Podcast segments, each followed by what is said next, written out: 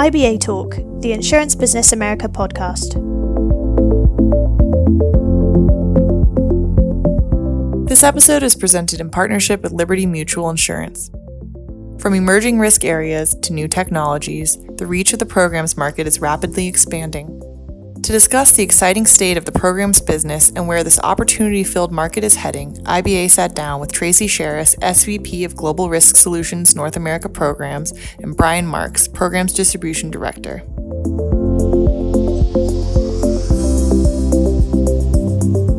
Hi everybody, and welcome to IBA Talk, the Insurance Business America podcast. I'm Bethan Moorcraft, Senior Editor at Insurance Business, and today it's my pleasure to welcome Liberty Mutual's Tracey Sharis and Bryan Marks to talk all about the booming program insurance market in the United States. Tracey is the Senior Vice President of Liberty Mutual Global Risk Solutions North America Programs, and Bryan is the Programs Distribution Director at Liberty Mutual GRS North America Programs. Both have extensive knowledge of the programs market, and I'm very excited to take a deep dive into some of the key market trends with them today. With that said, Tracey and Bryan, welcome to IBA Talk. Thank you so much, Bethan. We're so happy to be here, and we're glad for the opportunity to have a great discussion about programs. It's an exciting area of the market, and certainly an area where Liberty is focusing not just a lot of resources and risk capital, but also a lot of talent these days, and I think we'll cover a lot of details related to all of those during our talk today. Excellent. Sounds great. Bethan, nice to meet you. Thanks for having us. So, you know, the programs market in the United States is currently growing 3 times faster than the standard property and casualty market. That is significant. So, Tracey, what's driving that growth? So there are obviously a lot of factors that drive growth in all the different segments of the insurance business. Today, what we are seeing are a few key themes as that growth in the programs space far exceeds that of the standard P&C market. The first of those themes is that we are seeing more and more MGAs and program administrators move away from what was traditionally the accepted format of a single carrier underwriting agreement on a program. And so we're watching as diversification occurs quite organically, and the distribution partners, the program administrators, seek to have more than just one option and often more than just one participant on an individual program or binding agreement. Another theme is that partners are consolidating their capacity providers. You do see, especially when you speak with the folks who are in the binding space, which are largely wholesale brokers in the United States, that they have their capacity provider lists, and those lists are quite varied and numerous when it comes to the names on them. We're seeing a large push towards consolidation of those capacity providers as they look to streamline their own operations, manage expenses more carefully, and also to have more influence over terms and conditions by concentrating their business with a smaller number of partners. We're also seeing expanding distribution sources for programs. When I entered this space many years ago, typically you saw a traditional program administrator running most of the large, well-known and reputable programs out there.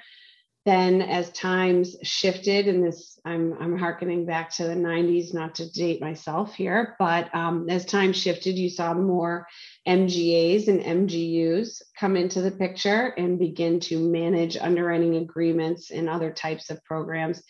And today, you know, as I mentioned before, we've seen wholesale brokers, traditional ones, the large ones in the United States especially, get into the programs market, as well as other distribution channels are entering this space. So it's not a one distribution channel game anymore. It's certainly expanding beyond the traditional program administrator, MGA, MGU format.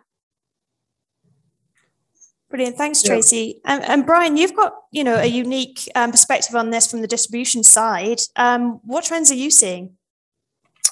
Yeah, Tracey touched on it. We're really seeing tons of tons of opportunity in the distribution space. And we're really, we're trying to bucket it from a strategic standpoint of large wholesalers, the PAs, the MGAs, and the MGUs, as a second bucket. Large retailers have affinity practices, have association groups. They are aggregating business from their standpoint as well. And then our reinsurance community has developed MGA and MGU practices where they're taking these underwriting experts to market and trying to match them up with capacity and carrier providers. So, there's really, four key buckets of us from a strategic distribution standpoint that we are getting our story out there, talking to, and really trying to capitalize on the growth of the marketplace, to Tracey's point. And, I think an AM Best study from 2020 shows the E&S market growing dramatically and about 16% of the overall P&C market now.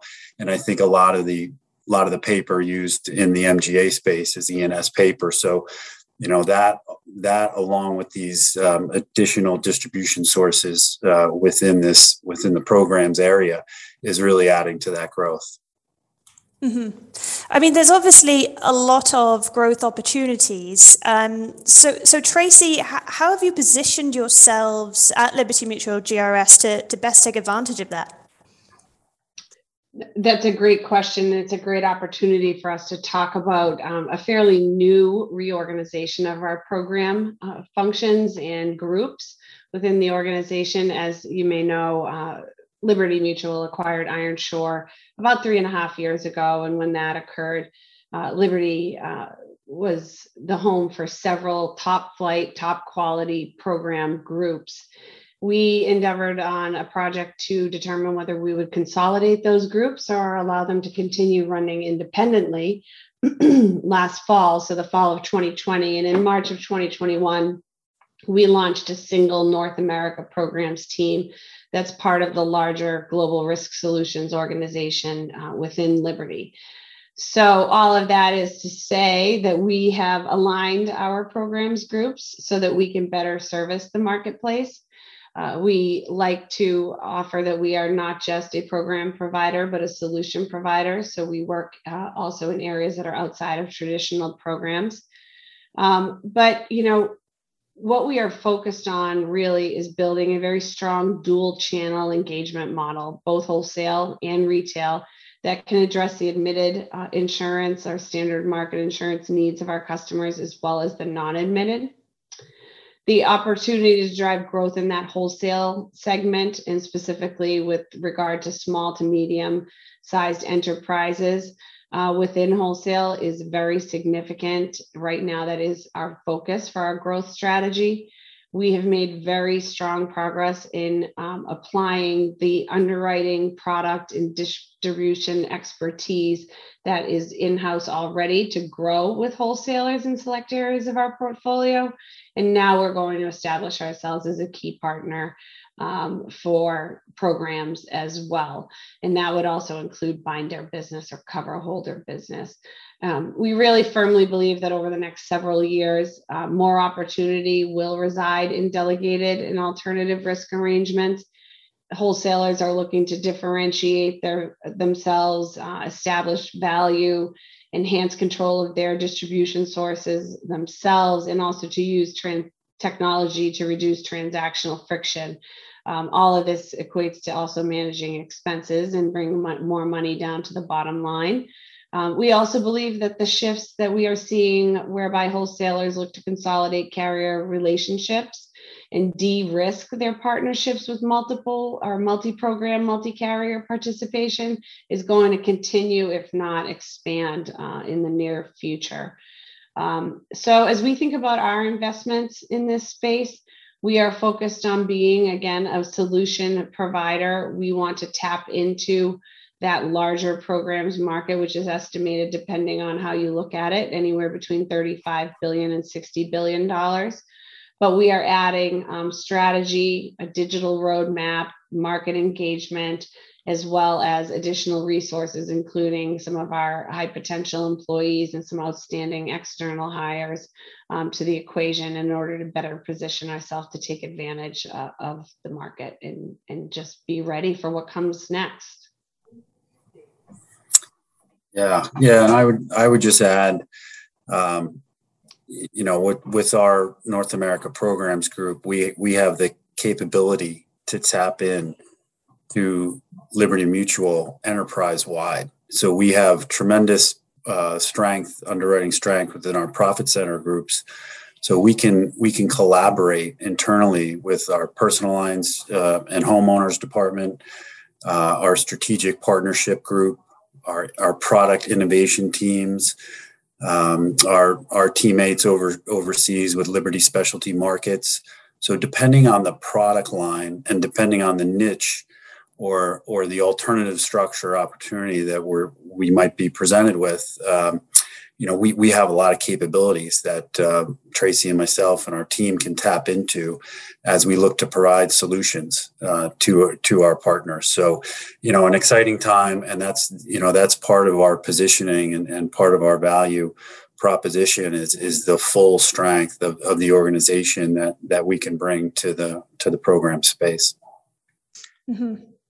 So, as the programs market grows, you know, arguably it's only going to become more crowded. So Tracey, I mean, how can program providers differentiate themselves in a crowded marketplace? Sort of what makes best in class? Excellent questions. We think that a lot of what makes a great program administrator makes a great program carrier as well. One of the top things right now, and it's a hot topic across the marketplace or the industry, not just in programs, is the use of technology, often just generally referred to as InsurTech, to transact business. I think that if you are not focused on improving your technology, whether you're a carrier or a PA, then you may be a bit behind the curve and need to focus on that today, with the fear being you'll get left behind. We are moving on our side closer and closer to straight through processing and getting to a point where business transactions are as frictionless as possible. We like to partner with program administrators who also differentiate themselves in that way in trying to get to a point where, again, there's as little friction on a transaction by transaction basis as possible. Not only is that going to translate ultimately into savings for everyone on the expense side, but more importantly, it's going to translate into better sightlines and more current sightlines and up-to-date sightlines into the business. That is extremely important when we look at which program administrators we want to align with, because we are looking for partners who are focused on long-term growth and sustainable profitability. And without sightline into the business from both the program administrator and the carrier sides of the relationship, you're not going to have a tremendously successful recipe for long-term growth and profitability. Also, program administrators who can clearly demonstrate to the carrier, not just through their words, but through their actions and their past performance, that they truly view their financial interest as being aligned with ours, are ideal partners. Those are folks who are, I would say, head of the class when it comes to managing programs. Yeah, and you know, that's a really good point by Tracey. You know, we're starting to see, you know, some of these folks and some of these PAs taking their own skin in the game with these programs and structures, and you know, that's really what's starting to set apart, you know, some of the folks in this space and helping with their acquisition, you know, maybe as they're growing their portfolios of programs. So that we are starting to see that, and you know, it's really, it goes beyond almost just having the underwriting expertise, or maybe, you know, been in that niche of business for a little bit and aggregated a book of business. It's becoming much more sophisticated. You know, their own claims expertise, you know, having their own loss control. you know, a lot of them, the PAs and the MGAs are looking more and more like insurance companies without the risk on their balance sheet. So, you know, that's what we're seeing. And we're seeing some really quality underwriting groups and expertise moving from a carrier side to start up their own operation or you know, executives moving and starting up their own entities. So it's an exciting time there, and the sophistication is what really is starting to set folks apart. Okay, so you know, we've looked at it from the perspective of what carriers are looking for from a PA partner. I'd like to turn it on its head, if you don't mind. So I mean, Tracey, what makes a best-in-class carrier partner for a PA? And, you know, what are you perhaps offering at Liberty Mutual that differentiates you? Yeah, this is a great opportunity for us to talk about the new ways we're thinking about this particular question. I know we, in fact, have 33 different products that we offer across our admitted and non-admitted portfolios. You know, scale is super important. It always has been. If you have scale, you can endure rougher periods in certain product segments, while other product segments tend to be kind of on the other end of the seesaw, I would say. But we're trying to look at this in a bit of a new way with a new lens. And one of the things that we see as our primary charge in programs is to repackage risk and product, and to do so in a way that aligns with wholesalers, MGUs, MGAs, program administrators, others with binding authority and cover holder agreement business. We really see that, or we really believe that in doing this, we are going to have access to a much wider spectrum of the business. And then having a better picture of the entire program marketplace, we will become a better program carrier, because our ability to provide innovative solutions will increase. One of the other things I think is critical to being a top flight program carrier is a multi-segmented approach to the business. Most folks are very familiar with traditional program business, and these tend to be the custom industry specific coverage setups that are offered to groups and associations. Those are traditional programs. They are the bread and butter. They keep the lights on. We do them on the admitted side and the non-admitted side. But we also are moving into another segment, which is binder and cover holder agreements. And in these agreements, you know, you have an agreement between GRS North America programs, which would be us, and our agents specifying what their role and responsibility is going to be, giving them underwriting guidelines and rates that they can utilize to underwrite on our behalf, and to give them forms that allow the agent to, you know, quickly underwrite that business, quote, bind and administer policies in their own systems rather than in one of our systems on our behalf. I mentioned the SME space earlier. The SME space is, you know, really an important opportunity for us, because on the specialty side of the GRS operation, we are well plugged into the large individual risk marketplace. What we would like to do as a programs team, again, in terms of repackaging risk, is to take those same products and offer them to a new market segment, the downstream SME size market segment, and increase just our opportunity and our opportunity to write business, but also our distribution partners' opportunity to have a wider selection of carriers in front of them. The fourth piece of being a top program carrier is probably not as widely agreed upon, but I certainly believe it's true that you need to be able to consider alternative risk. And I'm using a really broad statement on purpose there, or a broad term on purpose. Our capabilities include, in this area, fronting arrangements, accessing offshore capacity, issuing fully funded policies, embedding products from third parties, using alternative capital to back insurance solutions, and, you know, really just taking a view of the marketplace that traditional programs will remain a stronghold for our universe, But there is this other segment, this alternative risk segment, that Liberty certainly has the skill, the expertise, and the balance sheet to support. So, Tracey, you brought up the issue of insurtech and technology a number of times. I wanted to build on that a little bit, if you don't mind. You know, in recent years, how has the evolution in technology and data and analytics impacted the program space? Yeah, it's had a tremendous impact, I think, on the entire insurance business, not just our small part of the world, or growing and not really that small part of the world anymore. But in programs, it's had a really large ripple effect in how people are approaching setting up programs. First of all, the cost associated with issuing physical policies, mailing them, hiring staff to do that work is tremendous.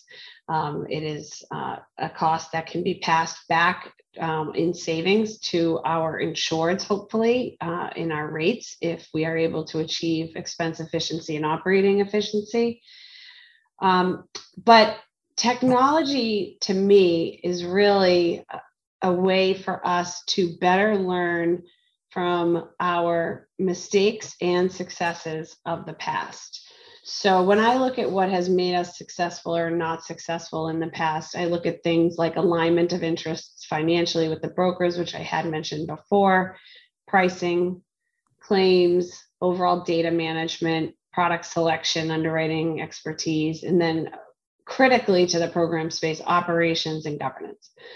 So the use of technology, and the use of technology in a way that you do have those up-to-date, day-to-day sightlines into the business, helps in each of those seven areas. And it's going to help us avoid mistakes of the past and get even better at the things that we were already doing well. When we look at technology on our side, we are spending much of our time and energy right now not building a great quote bind issuance system, but rather figuring out how we can fit our systems and our data ingestion needs around our distribution partners. So rather than taking an approach where we're going to ask a distribution partner to walk away from what's, in almost all cases, a very large capital investment they've made in their own system or in licensing a system, we're going to work with them to make sure they still use that system, that their folks don't have downtime from training lag or any unintended exposure because of any mistakes that might be made in using a new system. And instead, we've built tools that allow us to ingest their data in a claims or a bordereau format. And then once that data is ingested, we have data transformation tools, which get it into the various Liberty systems. So really taking an active role in being a problem solver from a data and technology perspective is core to our approach right now. Yeah, and I would just add, I think this whole concept of evolution of technology harkens back to the first question that we were talking about, the growth of the program space overall. And really, if you look at the programs world now, it's a place for insurtechs, traditional PAs, wholesalers, private equity, coming together for innovation and product innovation, and it's like not your father's program world anymore, right? As they say. So this is the technology, the digital aspect of it, and all the folks that are getting into this space have really changed it, and I think added to this whole growth of the marketplace. And to Tracey's comment about SME and growing downstream as one of our strategies, I think the technology and the efficiencies that these outside underwriters and MGAs and PAs can bring to the table just make you that much more efficient, both from a distribution standpoint and from an underwriting and data standpoint. So it's really key to the whole growth of the segment. Mm-hmm. I think another thing that's key and sort of underpins that growth, and also, you know, areas of innovation and things within programs, is talent. That's another big topic, not just in the program space, but in the sort of industry at large. So with the talent turnover that we all know that is happening in the industry, Tracey, how is the programs market set in this sort of period of explosive growth? And, you know, what are you doing at Liberty Mutual to attract and, importantly, retain top talent? So the first thing that we're ensuring is that we have a very clear go forward strategy. And I think it's very difficult in any industry to attract talent to an area that does not have a clear go forward strategy. Our go forward strategy is really predicated on four things. One is product selection. Another is that technology enablement we just spoke about. Strategic engagement is the third, and the fourth, and honestly, for my money, the most important is our human resources, our talent, our people. Without our people, our business doesn't run at all. And without good people, it doesn't run in a successful and profitable way. We have been very fortunate in our recent months, over the last, I'd say, 6 months since the group was stood up as one programs organization, to not only retain talent, but to attract new talent to the organization. I just wanted to add, we can't let this conversation go by without a mention of COVID and the impact that work from home has had on all industries, not just on the insurance industry. We were uniquely positioned in programs. I think this goes across most programs carriers, because when COVID began, to work from home with facility, because we've never sat in the same area as our clients. In very lucky and opportune circumstances, that's occurred, but we've functioned at a distance from our actual customer for many years. And so we were well acquainted already with having to conduct business, not always in a face-to-face format. With that said, we got a lot better at doing that. We've definitely integrated all the tools everyone else uses, like video and audio, increased functionality into what we do. Our messaging has had to be much more crisp. Our presence in the marketplace has to be much more directed, because it's not physical right now. It is virtual. But we've really focused on all of that. Mention it because we also have made a commitment to the talent and the programs team and at Liberty over all, that the flexibility that has been gained during this challenging time is not going away. It will remain in place, especially in those areas where people are exceeding what is expected of them. Mm-hmm. I mean, Tracey, thanks for raising that. It really is important, and it's great to hear that companies like Liberty Mutual have, you know, continue to thrive through the pandemic, because it's been a big learning curve for all of us. So that's great to hear. Well, Tracey, Bryan, I think that's a good place to bring this episode to a close. This is obviously a very exciting programs market, and it sounds like you've got lots of positive momentum on the cards at Liberty Mutual GRS in North America. So Tracey and Bryan, thank you again for sharing your insights with us today. It's been great to have you on IBA Talk. Thank you for the opportunity. We've had a great time talking with you today. Thanks so much, Bethan. It was a pleasure. Thank you. And thanks also to our listeners for tuning in. I'm Bethan Moorcraft, Senior Editor at Insurance Business. Please remember to keep an eye out for our upcoming podcasts, webinars, and IBTV episodes. We've got lots more exciting content coming your way. Thank you for listening to this episode of IBA Talk. For more from the experts at Liberty Mutual Insurance, visit them at libertymutual.com. That's libertymutual.com for more. Thank you for listening to IB Talk. For the latest episodes, be sure to follow us on SoundCloud, Stitcher, and Apple Podcasts.